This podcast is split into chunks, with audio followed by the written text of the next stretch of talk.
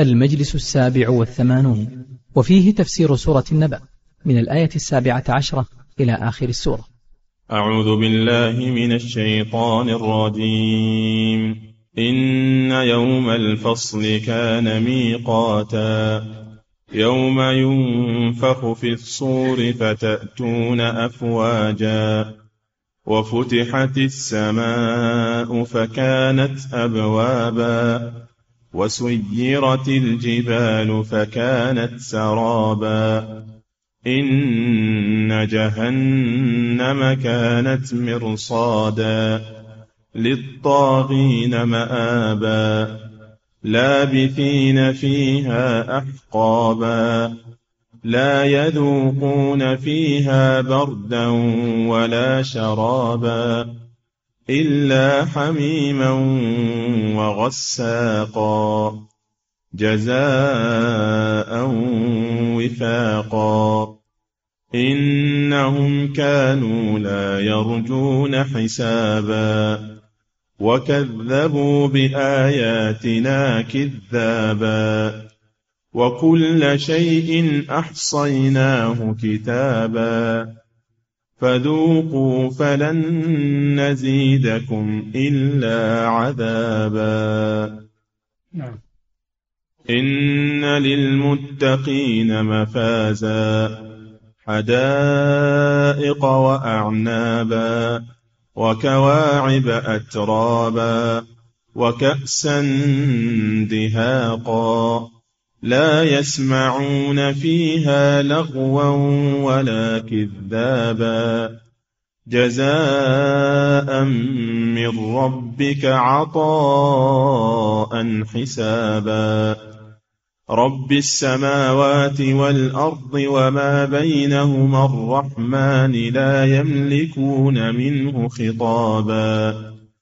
يوم يقوم الروح والملائكة صفا لا يتكلمون إلا من أذن له الرحمن وقال صوابا ذلك اليوم الحق فمن شاء اتخذ إلى ربه مآبا إنا أنذرناكم عذابا قريبا يوم ينظر المرء ما قدمت يداه ويقول الكافر يا ليتني كنت ترابا بسم الله الرحمن الرحيم. الحمد لله رب العالمين.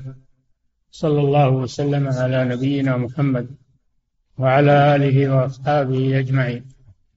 لما ذكر الله في أول السورة النبأ الذي يتساءل عنه الكفار والمشركون الذي أخبر عنه رسول الله صلى الله عليه وسلم وهو البعث والنشور. وأقام الله سبحانه وتعالى البراهين على وقوعه وتحقق وقوعه ذكر في هذه الآيات أن هذا النبأ هو يوم الفصل يوم الفصل وهو يوم القيامة لأن الله يفصل فيه بين عباده يفصل بين عباده فيما كانوا فيه يختلفون. فذكر سبحانه وتعالى أن ذلك يحصل حينما ينفخ في الصور. إن يوم الفصل أي يوم القيامة كان ميقاتا أي مؤقتا في زمن لا يتقدم عليه ولا يتأخر إذا حان وقته وقع كان ميقاتا. وذلك حين ينفخ في الصور والصور هو القرن الذي ينفخ فيه إسرافيل ملك من الملائكة موكل بالنفخ في الصور الصور والناقور. بمعنى واحد. ينفخ فيه إسرافيل نفختين. النفخة الأولى يصعق فيه الناس والبشر يموت الخلق إلا من استثناه الله سبحانه وتعالى. ونفخ في الصور فصعق من في السماوات ومن في الأرض إلا من شاء الله. ثم ينفخ فيه النفخة الثانية. ينفخ فيه نفخة البعث. فيقوم الناس من قبورهم. لرب العالمين ويعودون كما كانوا لا يتخلف منهم أحد. ينفخ في الصور النفخة الثانية فتطير الأرواح إلى أجسادها. الأرواح التي كانت في هذا الصور إذا نفخ فيه إسرافيل طارت إلى أجسادها. ثم نفخ فيه أخرى فإذا هم قيام ينظرون قيام من قبورهم ينظرون إلى أين يسيرون؟ وهذا يسير على الله سبحانه وتعالى. ثم نفخ فيه أخرى فإذا هم قيام ينظرون وقال هنا يوم ينفخ في الصور يعني النفخة الثانية فتأتون أفواجا؟ تأتون أيها الخلق تأتون إلى ربكم تأتون إلى ربكم إلى لقاء الله سبحانه وتعالى. أفواجا جماعات كل أمة مع رسولها. كل أمة تأتي مع رسولها. يوم ندعو كل أناس بإمامهم تأتي كل أمة برسولها. تأتون أفواجا الأولون والآخرون. يوم ينفخ في الصور تأتون أفواجا. حينئذ تفتح السماوات فتحت السماء فكانت أبوابا للملائكة. ويوم تشقق السماء بالغمام ونزل الملائكة تنزيلا. تنزل الملائكة. فتح لها أبواب السماء فينزلون. وقيل فتحت السماء فكانت أبوابا أي أن السماء تتشقق. بدل أن كانت قوية صامدة تتشقق وتتفطر لأنها انتهت انتهى أجلها. انتهى أجلها. فتحت السماء فكانت أبوابا وسيرت الجبال. وإذا الجبال سيرت جبال الثابتة الرواسي طارت من أماكنها طارت من أماكنها وسارت في الهواء. سارت في الهواء كانت هباء منبثا. هبا سيرت الجبال فكانت سرابا. والسراب هو ما يلوح وقت الهجير على الأرض من شعاع الشمس على القيعان. سيرت الجبال فكانت الجبال الجامدة القوية صارت سراب. السراب هو ما ينعكس من أشعة الشمس على القيعان وقت الهجير فيصبح كأنه ماء. إذا أقبلت عليه تظنه ماء. وهو سراب. والذين كفروا أعمالهم كسراب بقيعة. سبه الضمان ماء. إذا جاءه لم يجده شيء. إذا أقبلت عليه تقول ما هذا هذه الأودية وهذه البحار. لكن إذا وصلتها لم تجد شيئا. كذلك الجبال تنعدم وتكون سراب. هذا بعض الحوادث الهائلة التي تحدث في يوم الفصل. حوادث هائلة مروعة. يشيب لها الولدان. قال تعالى إن جهنم كانت مرصادا. النار جهنم من أسماء النار. كانت مرصادا مرصدة ومعدة للكافرين. لا يتخلصون منها يمنة ولا يسرى ليس لهم عنها محيد رأى المجرمون النار فظنوا أنهم مواقعوها أي تيقن أنهم مواقعوها ولم يجدوا عنها مصرفا ما لهم مهرب ولا ملاذ ولا يقبل منهم اعتذار ولا توبة. إن جهنم والعياذ بالله كانت مرصادا على طريقهم مرصدا على طريقهم لا يحيدون عنه. للطاغين للطاغين الذين طغوا على أوامر الله سبحانه وتعالى وعصوا رسله. والطغيان هو الخروج عن الحد الطغيان هو الخروج عن الحد فهؤلاء طغوا في دنياهم عن أوامر ربهم وطغوا على الخلق تجبروا فكانت جهنم هي مأواهم. مآبا إن جهنم كانت مرصادا للطاغين مآبا أي مرجعا يرجعون إليه. لا يجدون عنه مخرجا ولا ملجأ ولا يمكن لأحد أن يتخلف أو يتأخر أو يهرب للطاغين مآبا وبئس المآب والمرجع لابثين فيها أي باقين. باقين في جهنم أحقابا جمع حقب. وهو وهو مقدار من السنين. الحقب مقدار من السنين. قيل ثمانون سنة. وقيل أكثر وقيل أقل والسنة اثنا عشر شهرا الشهر ثلاثون يوما كل يوم مقدار خمسين ألف سنة نسأل الله العافية. هذا عبارة عن خلودهم في النار أنهم لا يخرجون منها لابثين فيها أحقابا.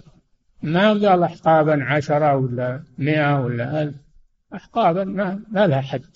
الله العافية. خلدون فيها. لابثين فيها أحقابا ما لهم مطمع أنهم يخرجون منها بل هي مأواهم دائما وأبدا لابثين فيها أحقاب. كيف حالتهم فيها؟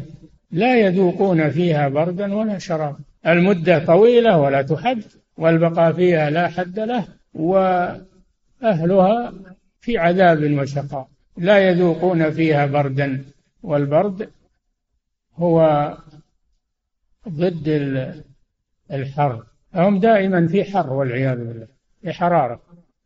لا يجدون بردا يريحهم من هذه الحرارة. لا يذوقون فيها بردا ولا شرابا. بردا لجلودهم من العذاب ولا شرابا لأجوافهم وداخلهم يرويهم من الظمأ. لا يذوقون وقيل لا يذوقون فيها بردا أي نوما. لا ينامون والعياذ بالله. لا ينامون. وهم دائما في عذاب. لا يذوقون فيها بردا ولا شرابا إلا حميما وغساقا. حميما مقابل بردا وغساقا مقابل شراب. شرابهم الغساق وهو الصديد. صديد أهل النار. صديد أهل النار والعياذ بالله. المتسرب من أبدانهم وجروحهم وعذابهم هو شراب أهل النار الغساق. لا يذوقون فيها بردا ولا شرابا إلا حميما بدل البرد وغساق بدل الشراب. جزاء وفاقا هذا الذي حصل لهم من العذاب جزاء على أعمالهم ما ظلمهم الله سبحانه وتعالى. لأنهم لم يقدموا لأنفسهم إلا الكفر والضلال فجازاهم الله بعملهم جزاء على أعمالهم وفاقا أي مطابقا مطابقا لأعمالهم. من قدم خيرا وجد خيرا ومن وجد شرا وجد شر. قال تعالى إنما هي أعمالكم أحصيها لكم ثم أوفيكم إياها. من وجد خيرا فليحمد الله. ومن وجد غير ذلك فلا يلومن إلا نفسه. أنت الذي قدمت هذا لنفسك. هذه حالتهم والعياذ بالله. ما هو الذي سبب لهم هذا؟ الذي سبب لهم هذا أمور. إنهم كانوا لا يرجون حساب. هذا أول الأسباب. إنهم كانوا في الدنيا لا يرجون حسابا. لا يؤمنون بالبعث والنشور ولقاء الله سبحانه وتعالى بل يكذبون. يكذبون بذلك. إنهم كانوا لا يرجون حسابا. هذا واحد. ثاني وكذبوا بآياتنا. كذبوا بآيات الله الدالة على البعث والنشور. التي أقامها الله براهين على البعث والنشور كذبوا بها. كذبوها وسخروا منها ولم يستفيدوا منها. كذبوا بالبراهين والآيات الدالة على البعث والنشور. لم ينتفعوا بها وكذبوا بآياتنا كذابا. الشيء الثالث كل شيء أحصيناه كتاب أعمالهم. أحصيناها. أحصيناها عليهم وكتبناها عليهم. كذبوا بآياتنا كذابا. مصدر. كذابا مصدر. كذب. يعني تكذيبا. تأكيد. مصدر مؤكد. للفعل كذبوا بآياتنا كذب وكل شيء هذا الشيء هذا الأمر الثالث. الذي أوجب لهم النار أن الله أحصى عليهم أعمالهم وكتبها عليهم بأيدي الحفظة التي تكتب عليهم. كل ما يصدر منهم لو أنكروه ما استطاعوا لأنه مثبت عليهم. هم يعترفون بهذا. إذا قرأوا كتابهم اعترفوا به ولم ينكروا كل شيء أحصيناه كتابا. فذوقوا قال الله جل وعلا لهم بعد هذا فذوقوا. ذوقوا عذاب النار ذوقوا عذاب جهنم فلن نزيدكم إلا عذابا. حينئذ ييأسون ويبلسون من رحمة الله عز وجل ينقطع رجاؤهم ولن نزيدكم إلا عذابا. لا يخفف عنهم أو يرجون أنه يخفف أبدا بل هو يزيد دائما. فلن نزيدكم إلا عذابا. هذا مصير الكفار. في يوم الفصل. ثم ذكر سبحانه مصير المؤمنين في يوم الفصل. الذين آمنوا بالله وآمنوا باليوم الآخر واستعدوا له بالأعمال الصالحة.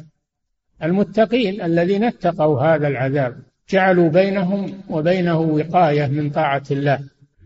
إن للمتقين مفازا أي منجات مفازا أي منجات من هذا العذاب الأليم. لهم منه مخرج ومخلص. إن للمتقين مفازا أي منجات وذلك حينما يمرون على الصراط ينجون يجتازون الصراط فيفوزون بالسلامة. يفوزون بالسلامة. إن للمتقين مفازا أي منجات من هذا العذاب ومع النجاة من العذاب تحصل لهم الكرامات من الله عز وجل. حدائق بساتين ملتفة وأعنابا. حدائق وأعنابا. الأعناب من جملة ما في الحدائق ولكنه نص عليها لكثرتها في الجنة حدائق وأعناب. وكواعب. زوجات. زوجات كواعب وهن الشابات. كواعب هن الشابات. من نساء أهل الجنة سواء كن من الحور العين أو من الآدميات المؤمنات يعيدهن الله جل وعلا كواعب. يعيدهن الله كواعب نواهد أجمل ما يكون في الجنة. كواعب أترابا أي متساويات في السن. ما يكون بعضهن أكبر من بعض ولا ولسن أكبر من أزواجهن.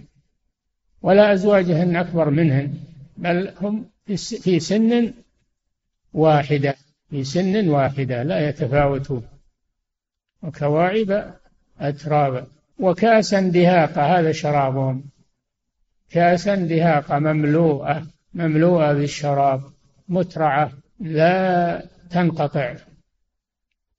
وكأسا دهاقا للشراب اللذيذ المنوع في الجنة. وكأسا دهاقا إن للمتقين مفازا حدائق وأعنابا وكواعب أترابا وكأسا دهاقا لا يسمعون فيها أي في الجنة لا يسمعون فيها لغوا يعني باطلا من الكلام أو من الأفعال أو من لا يسمعون فيها إلا حقا. لا يسمعون فيها لغوا ولا كذابا. لا يسمعون الكذب. ما فيها لغو. كلام لا قيمة له ولا فائدة فيه كما في الدنيا. ولا وليس فيها كذب مثل ما في الدنيا بل كله صدق كله صدق وحق. الجنة منزهة عن هذه الأمور. جزاء من ربك عطاء حسابا جزاء لهم على أعمالهم. أعمالهم هي السبب في هذا. الأعمال الصالحة. المتقين. قال المتقين جزاء أي على تقواهم. ذكر السبب وهو التقوى. جزاء من ربك. شوف هناك قال جزاء وفاقا. عدل من الله. وهنا قال جزاء من ربك. ليس له حد. وعطى من الله. ليس له حد. جزاء من ربك عطاء. حسابا على أعمالهم الصالحة ويضاعفها الله أضعافا كثيرة تفضلا منه سبحانه وتعالى. جزاء من ربك عطاء حسابا. رب السماوات والأرض. ربك رب السماوات فهو رب كل شيء. رب السماوات والأرض وما بينهما. ما بين السماء والأرض من الأجواء الواسعة كلها ملك لله سبحانه وتعالى. الرب هو المالك فهو مالك للسماوات والأرض وما بينهم إذن وش بقي؟ يملك السماوات والأرض وما بينهما؟ ما بقي شيء. كل الملك له سبحانه وتعالى. رب السماوات والأرض وما بينهما. الرحمن الرحمن صفة للرب. الرحمن صفة للرب سبحانه وتعالى ومناسبته لجزاء أهل الجنة أنهم نالوها برحمة الله. نالوها برحمة الله عز وجل. فالجنة لا تنال إلا برحمة الله والأعمال إنما هي سبب فقط كما تقدم. ثم قال جل وعلا واصفا للرب سبحانه وتعالى وللرحمن لا يملكون منه خطابا. لا أحد يتكلم إلا بإذنه لا يتكلم أحد إلا بإذنه لعظمته سبحانه. فمن أذن له بالكلام تكلم وإلا فإنهم لا يتكلمون كما يأتي. لا يملكون منه خطابا أي مخاطبة إلا بإذنه. وهذا من عظمته سبحانه وتعالى. يوم يقوم الروح يوم يقوم الروح وهو على أقرب الأقوال جبريل عليه السلام الروح الأمين أعظم الملائكة. يوم يقوم الروح والملائكة فخص جبريل أو خص الروح من تخصيص من ذكر العام من ذكر الخاص قبل العام. هذا من باب التخصيص. يوم يقوم الروح والملائكة أيضا يقومون. يقومون قياما لرب العالمين صفوفا. يوم يقوم الروح والملائكة يعني يقومون صفا يصفون عند الله جل وعلا صفوفا.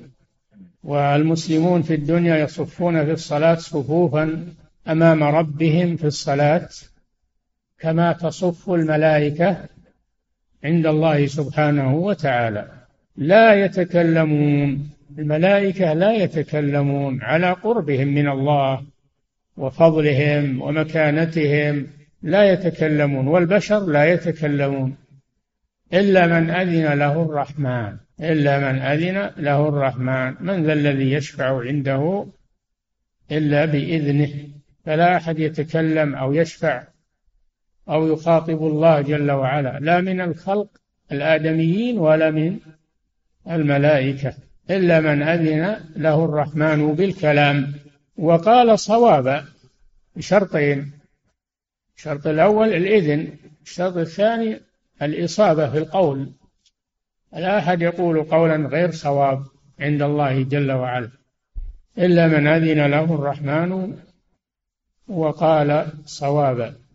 ثم قال جل وعلا ذلك اليوم الحق ذلك اليوم الذي هذه أوصافه حق لا مرية فيه ولا بد أن يقع ولا بد لكم أن تلاقوه. لا بد لكم منها. ذلك اليوم الحق الذي لا مرية فيه. فمن شاء اتخذ إلى ربه مآب. من شاء في هذه الدنيا فإنه يتخذ لهذا اليوم عدته بالأعمال الصالحة. وهذا ممكن ما دمت على قيد الحياة ممكن. والإنسان له مشيئة واختيار. من شاء اتخذ إلى ربه مآبا. يستطيع هذا. يستطيع أن يعمل الأعمال الصالحة ويستطيع أن يعمل الأعمال السيئة بمشيئته واختياره وسيلقى عمل في هذا اليوم. فمن شاء اتخذ إلى ربه مآبا يعني مآبا حسنا ومآبا طيبا بأن يستعد له للأعمال الصالحة والابتعاد عن الأعمال السيئة. فمن شاء اتخذ إلى ربه مآبا أي مرجعا يرجع إلى الله به فينال جزاءه الأوفى. من شاء اتخذ إلى ربه مآبا. إذا ما لأحد عذر كأنكم تشاهدون هذا اليوم. لأن هذا كلام رب العالمين. لا يتطرق إليه شك. كلام رب العالمين. وقد صور لكم هذا اليوم كأنكم تشاهدونه. وأعطاكم فرصة الاختيار والمشيئة ومكنكم من الأعمال. إذا لم يبقى لأحد عذر ولا حجة على الله سبحانه وتعالى. فمن شاء اتخذ إلى ربه مآبا. ثم كرر سبحانه وتعالى تحذير من هذا اليوم. إنا أنذرناكم أنذرناكم عذابا قريبا. إن لم تستعدوا لهذا اليوم فالعذاب الذي أخبرناكم عنه قريب لأنه آتي وكل آت قريب كل آت قريب. فلا يقال أنه هذا يوم القيامة متى يجي يوم القيامة؟ متى؟ لا هذا قريب. كل آت فهو قريب. إنا أنذرناكم عذابا قريبا ولكن الله أخفى عنا وقته بينما بينه لنا. لأن مصلحتنا في العمل ليست مصلحتنا في معرفة متى يحصل متى يقوم كم بقي من الدنيا هذا ليس من مصلحتنا. إنما مصلحتنا العمل. فمن شاء اتخذ إلى ربه مآبا. إنا أنذرناكم عذابا قريبا. متى؟ يوم ينظر المرء ما قدمت يداه من خير أو شر. كل إنسان يقف على عمله يوم القيامة. كله يحصى عمله خير أو شر. فتنظر فيه ولا تنكر منه شيئا.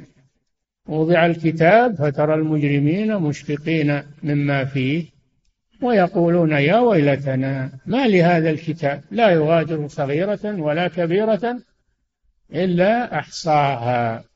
ووجدوا ما عملوا حاضرا ولا يظلم ربك أحد. يوم تجد كل نفس ما عملت من خير محضرا وما عملت من سوء.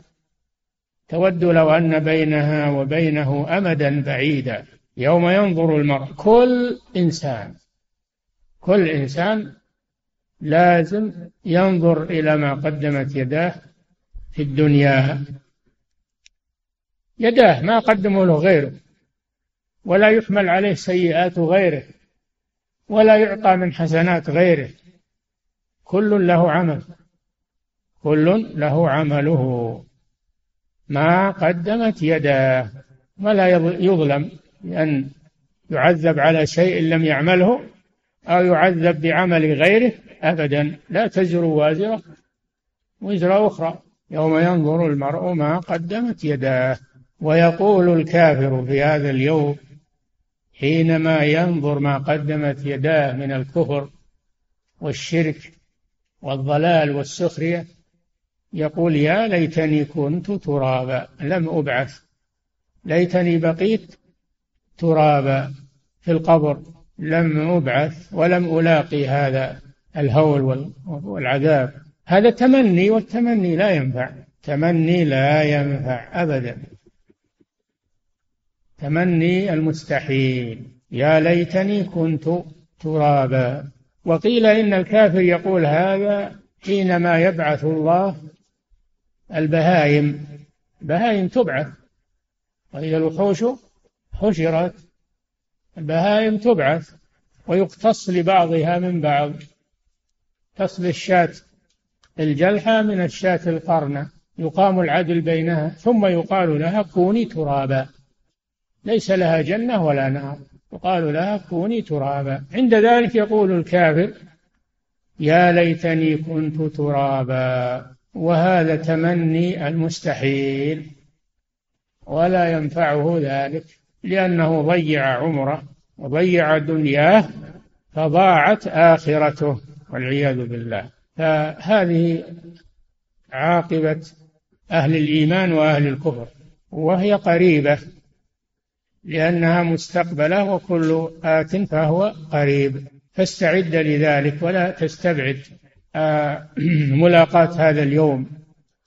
وكل إنسان يموت فإذا مات قامت قيامته لأن القيامة نوعان القيامة الصغرى وهي وهي الموت قيامة الكبرى وهي البعث. وكل من مات لقي هذا هذا الكلام ولقي هذا الوعد والوعيد. من حين يموت وهو يلقى هذا.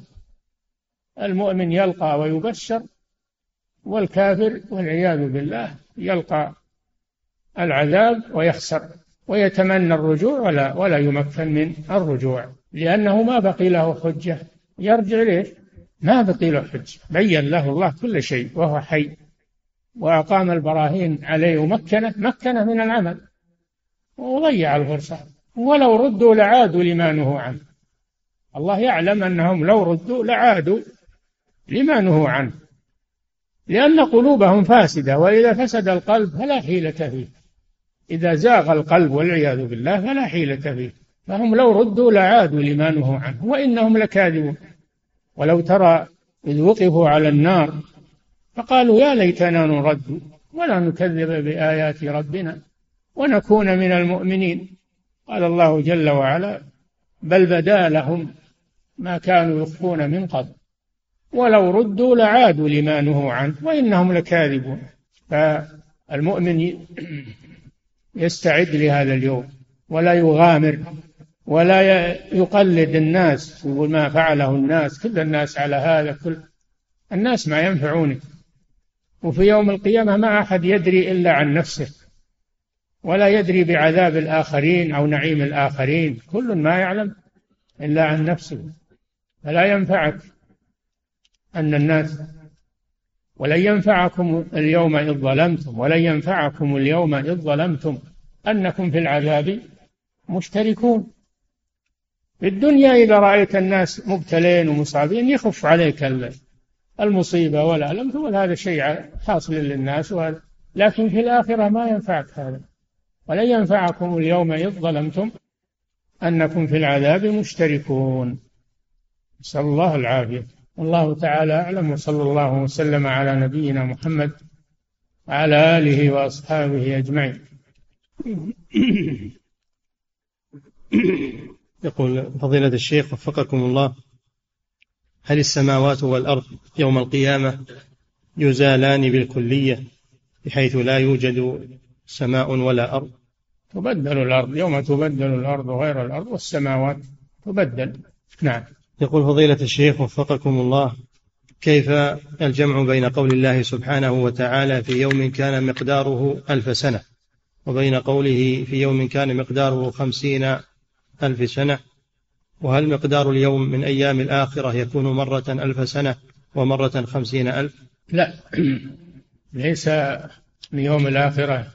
مختلف يوم ألف ويوم خمسين ألف. لا هو خمسين ألف.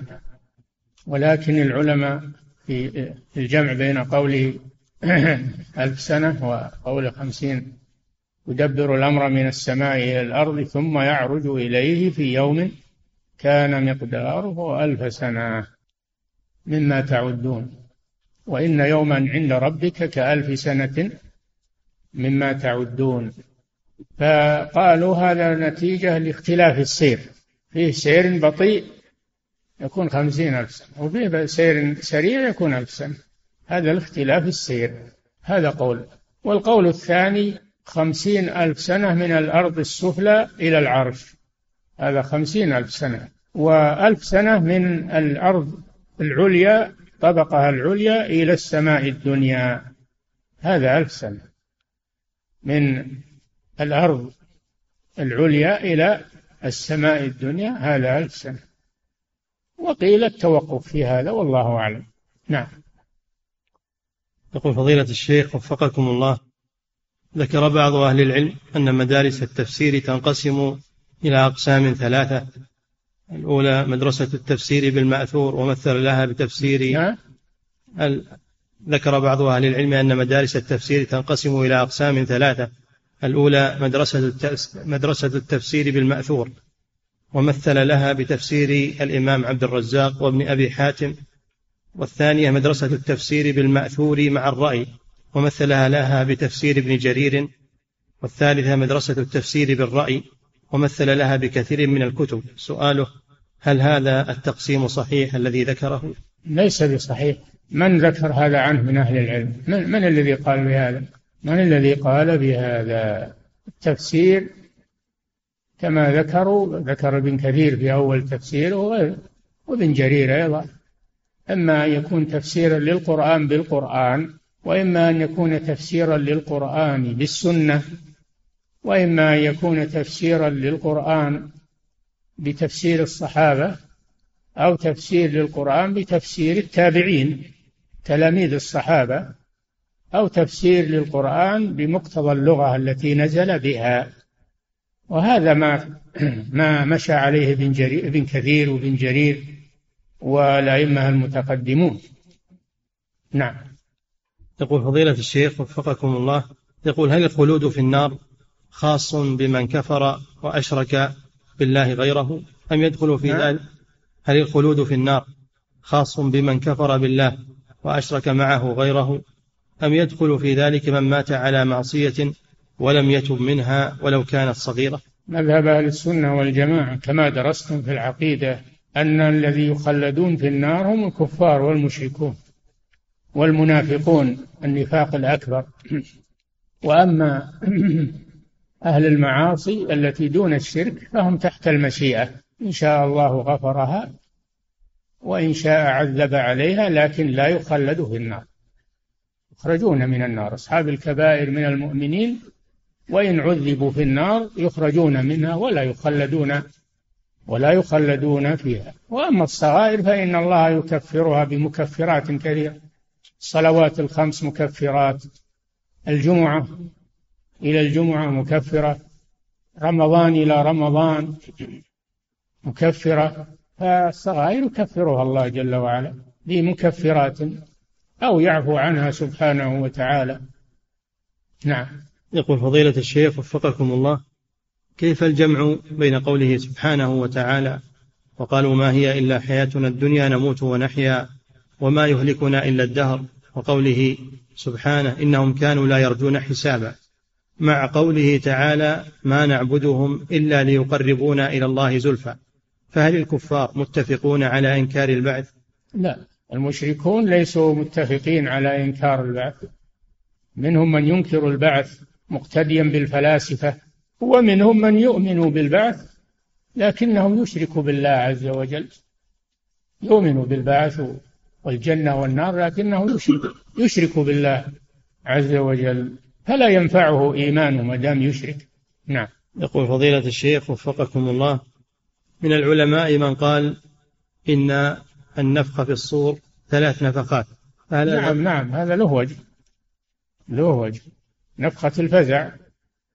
ويوم ينفخ في الصور ففزع من في السماوات والأرض إلا من شاء الله. وكلنا تو داخلين. هذا في سورة النمل. هذه نفخة الفزع. ثم تأتي نفخة الموت. الصعق ثم نفخة البعث. فالصعقات أو النفخات مذكورة في القرآن الكريم.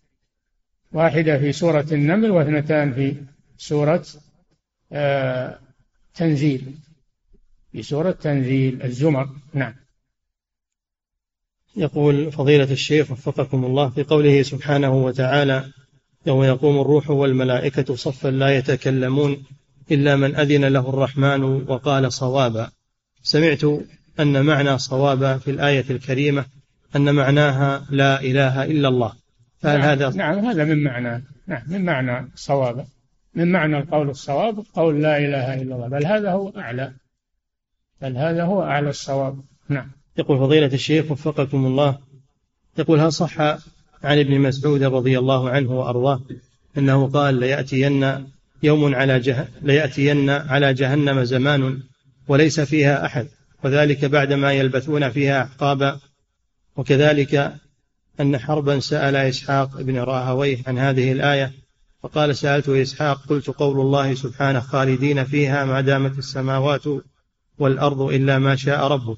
فقال أتت هذه الآية على كل وعيد في القرآن.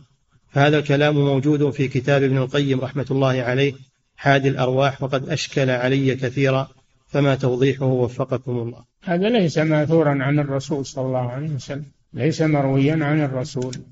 إنما هو من كلام إن صح هو من كلام بعض الصحابة أو بعض التابعين و ما دام أنه مخالف للقرآن فلا يلتفت إليه. نعم. يقول فضيلة الشيخ وفقكم الله صح أن آيات سورة الأحزاب كانت مئتي آية أو كطول سورة البقرة؟ وهل الآيات التي ليس لها أثر الآن تكون مرفوعة أو منسوخة؟ نعم يقولون أن سورة الأحزاب كانت أطول من هذا ونسخ نسخ منها ما نسخ والنسخ على أقسام منه ما ينسخ لفظه وحكمه ومنها ما ينسخ لفظه دون حكمه ومنه ما ينسخ حكمه دون لفظه. النسخ يختلف. نعم والله ينسخ ما يشاء ويثبت سبحانه وتعالى. نعم يمحو الله ما يشاء ويثبت. ما ننسخ من آية أو ننسها النسخ ثابت. وهذا لحكمة ولأجل مصالح العباد أيضا. نعم. يقول فضيلة الشيخ وفقكم الله كيف الجمع بين قول الله سبحانه تكون الجبال كالعهن المنفوش مع قوله سبحانه في هذه السورة وسيرت الجبال فكانت سرابا؟ الجبال لها أحوال. هذا يحمل على أن الجبال يأتي عليها أحوال.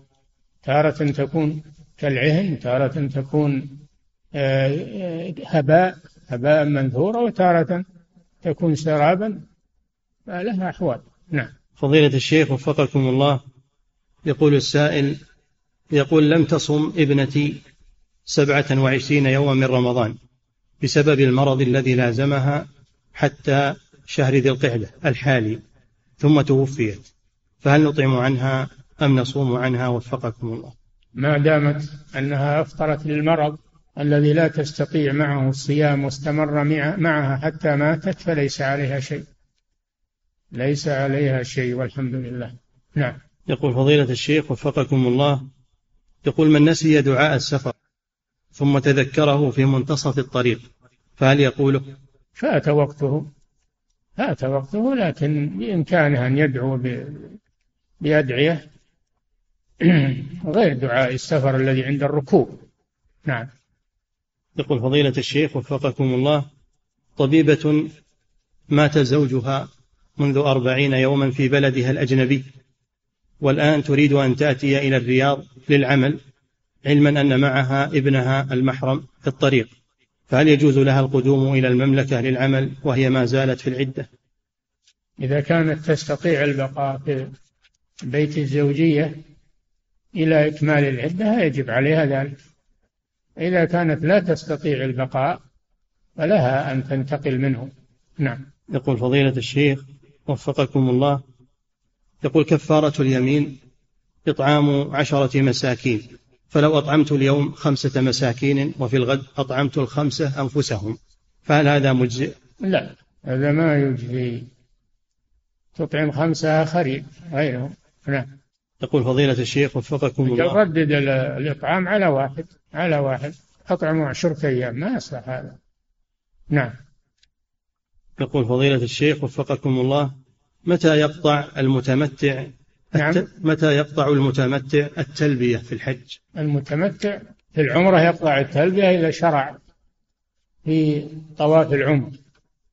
إذا شرع في طواف العمرة يقطع التلبية. وفي الحج يقطع التلبية إذا شرع في رمي جمرة العقبة. نعم. يقول فضيلة الشيخ وفقكم الله أنا مقيم في الرياض وأريد أن أعمل عمرة في هذا الشهر ونيتي أن أحج في السنة في هذه السنة فهل أكون متمتعا بحيث إنني سأعمل العمرة ثم أرجع إلى الرياض ثم بعد ذلك أعود إلى مكة؟ نعم الصحيح والراجح أنك متمتع. لأنك لا ينقطع التمتع إلا لو سافرت إلى بلدك. إذا سافر إلى بلده بين الحج والعمرة انقطع التمتع. أما إذا سافر إلى غير بلده التمتع باق. نعم.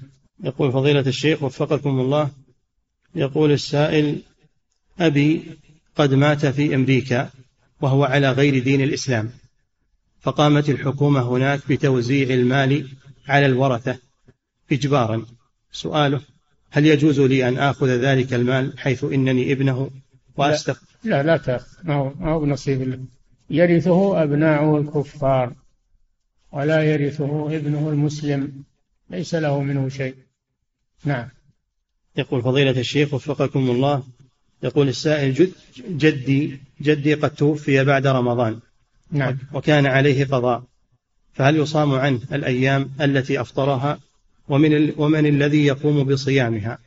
وهل, وهل تتجزأ الأيام بين الأقارب؟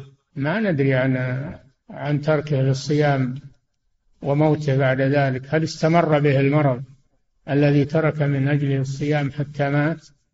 فهذا ليس عليه قضاء أو أنه شفي وعوفي وأتى عليه رمضان آخر ولم يقضي من غير عذر فهذا يبقى الصيام في ذمته. وإذا صام عنه أحد من أقاربه أو من غيرهم أبرأ ذمته. نعم.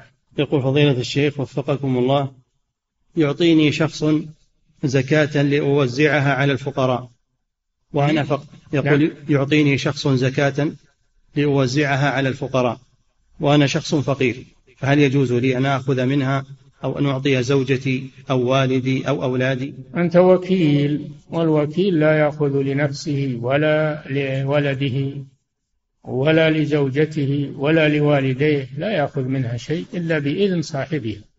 نعم. يقول فضيلة الشيخ وفقكم الله هل يصح اشتراط الحاج بهذا الشرط؟ فإن حبس فإن حبسني حابس فمحلي حيث حبستني إذا رد بسبب عدم حمله تصريح الحج. هو المخطئ لماذا يحج؟ وهو ما معه تصريح. هو المخطئ. لا يحج إلا معه تصريح. ولم يكلفه الله بالحج وهو ما معه تصريح. وليس هذا بالحابس. حابس مرض ولا عدو؟ هذا معلم من قبل. ما يقول له ترى ما تمكن من الحج إلا بالتصريح. ثم هو يعصي الأمر ويحج. لا هذا ما يصلح. نعم. يقول فضيلة الشيخ وفقكم الله. ما شروط كفالة اليتيم؟ وهل يكفي دفع مبلغ مالي شهري لجمعية رعاية الأيتام فأحصل على هذا؟ اليتيم الذي تعرفه وتعرف حاجته وأنه ليس له ميراث ولا من يقوم عليه وينفق عليه لا خير كثير في هاجر عظيم. أنا وكافل اليتيم في الجنة كهاتين وأشار صلى الله عليه وسلم بأصبعه السبابة والوسطى أما الذي لا تعرفه آه تصدق يا أخي إذا كانت في خير تصدق على المحتاجين الذين تعرفهم ولا تصدق على مجهول لا تعرفه. نعم. يقول فضيلة الشيخ وفقكم الله يقول هناك من يقول إن مرحلة السلف هي مرحلة أتت وانتهت ولا نستطيع أن نطبق. انتهت بالنسبة له هو لأنه ما يحب السلف ولا يريد. أن يسير على منهجهم. أما بالنسبة لأهل السنة والجماعة مرحلة السلف باقية إلى أن تقوم الساعة. باقية إلى أن تقوم الساعة. لم تنتهي ولله الحمد. نعم. يقول فضيلة الشيخ وفقكم الله ما حكم السجود بدون صلاة من أجل الدعاء فقط؟ لأنه أحرى بالإجابة. نعم يصلي ويدعو. يصلي ويدعو. والصلاة هي من أجل الدعاء. الصلاة من أجل الدعاء والتقرب إلى الله سبحانه وتعالى. نعم. هذا حفظك الله يريد أن يسجد بدون صلاة ليدعو. ما ورد هذا. لكن يصلي ثم يدعو هذا وارد. نعم. يقول فضيلة حديث صلاة الحاجة. نعم. يقول فضيلة الشيخ وفقكم الله أريد أن أحج هذه السنة حج تمتع. أريد أن أحج هذه السنة حج تمتع وأريد أن أعتمر في يوم الخامس من ذي الحجة. ثم بعد ذلك أذهب إلى جدة وفي اليوم الثامن أذهب إلى منى. فهل عملي هذا صحيح؟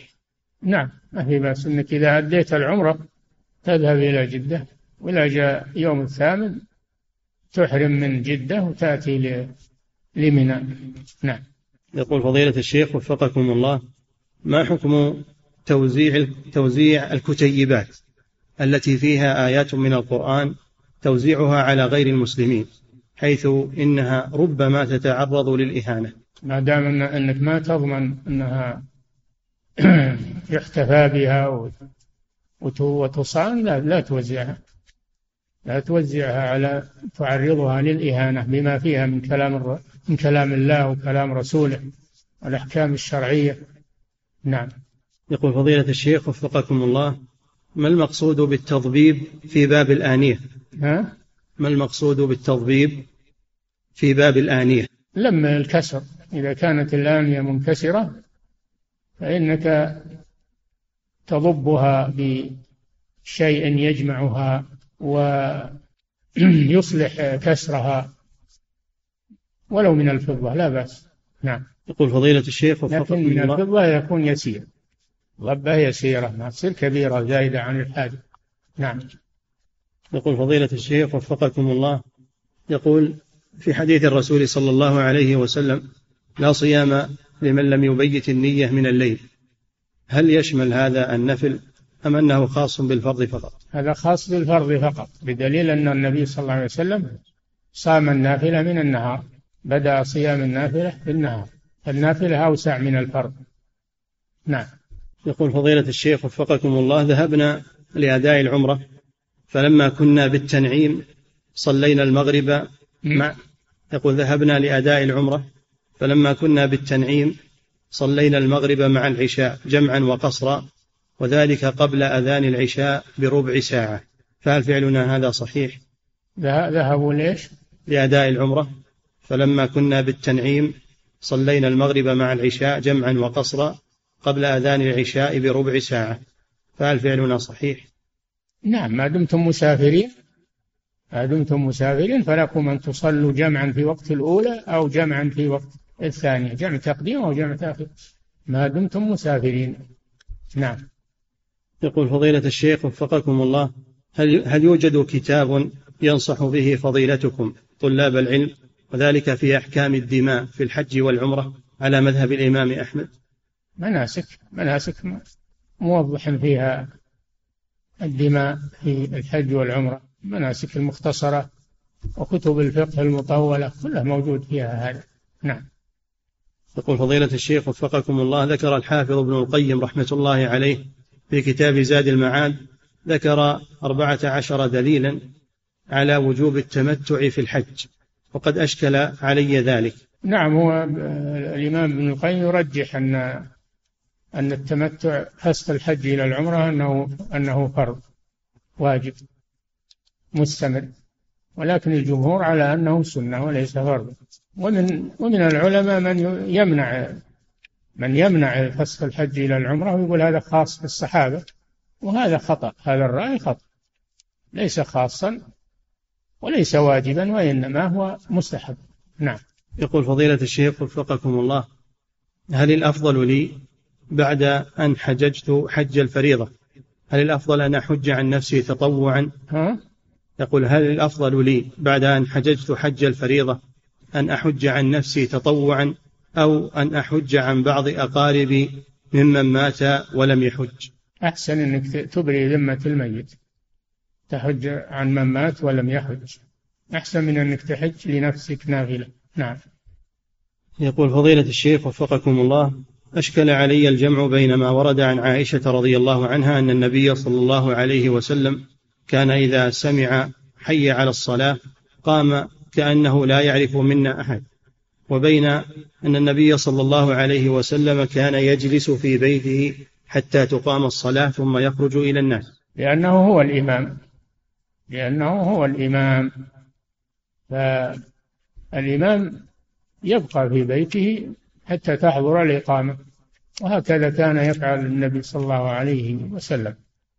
وأما من ليس إماما فيبكر إلى المسجد. نعم. يقول فضيلة الشيخ وفقكم الله هل يجوز لإمام أن يأخذ مصحفا من المسجد ليقرأ فيه في بيته؟ لا المصاحف التي في المسجد وقف على المسجد. لا تخرج من المسجد لأنها وقف عليه. نعم. يقول فضيلة الشيخ وفقكم الله هذه امرأة من ألمانيا أسلمت وتريد الزواج والهجرة إلى هذه البلاد لكن والديها الكافرين لا يريدان ذلك فهل تطيعهما في ذلك؟ لا يريدان؟ لا يريدان أن تهاجر إلى هذه البلاد وأن تتزوج. لا تطيعهما في ذلك لا تطيعهما في معصية الله ترك الهجرة ولا في ترك الزواج. نعم. يقول فضيلة الشيخ وفقكم الله من كان به مرض فهل هو بالخيار إن أراد أن يصبر أو أن يتعالج؟ وما هو الأفضل في حقه؟ العلاج مباح. إن شاء فعله وإن شاء ترك ما هو واجب ولا حتى مستحب بل هو مباح. يباح التداوي وهو بالخيار. إن شاء عالج وإن شاء ترك العلاج. نعم. يقول فضيلة الشيخ وفقكم الله ما حكم أخذ المرأة حبوبا لتأخير الدورة الشهرية لغرض لغرض الحج؟ لا بأس إذا كانت الحبوب لا تضرها ليس لها أثر آه، سيء عليها فلا مانع. ويستحب أو أو ينصح بأن تستشير الطبيب. تستشير الطبيب ما تأخذ الحبوب وهي ما تدري عن تأثيرها عليها وآثارها عليه. نعم. يقول فضيلة الشيخ وفقكم الله بعض العلماء ينهى عن الصيد في الليل. عن؟ بعض العلماء ينهى عن الصيد في الليل لأنه وقت النوم والسكن للمخلوقات والنهار هو وقت المعاش مستشهدا بقوله سبحانه وجعلنا الليل لباسا وجعلنا النهار معاشا فهل نهيه هذا صحيح؟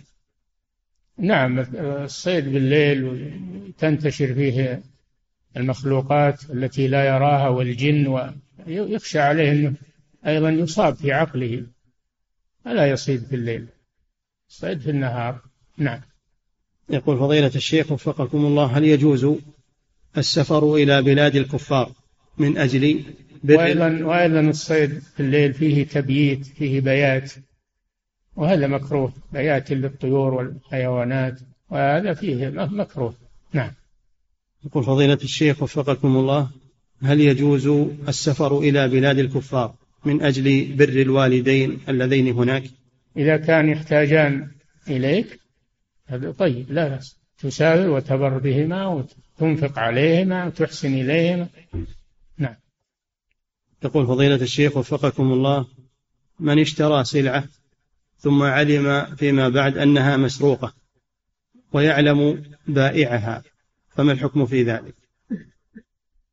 الحكم في ذلك أن البيع باطل. إذا علم أنها مسروقة البيع باطل فيطالب صاحبها باسترجاع الثمن ويردها عليه. نعم.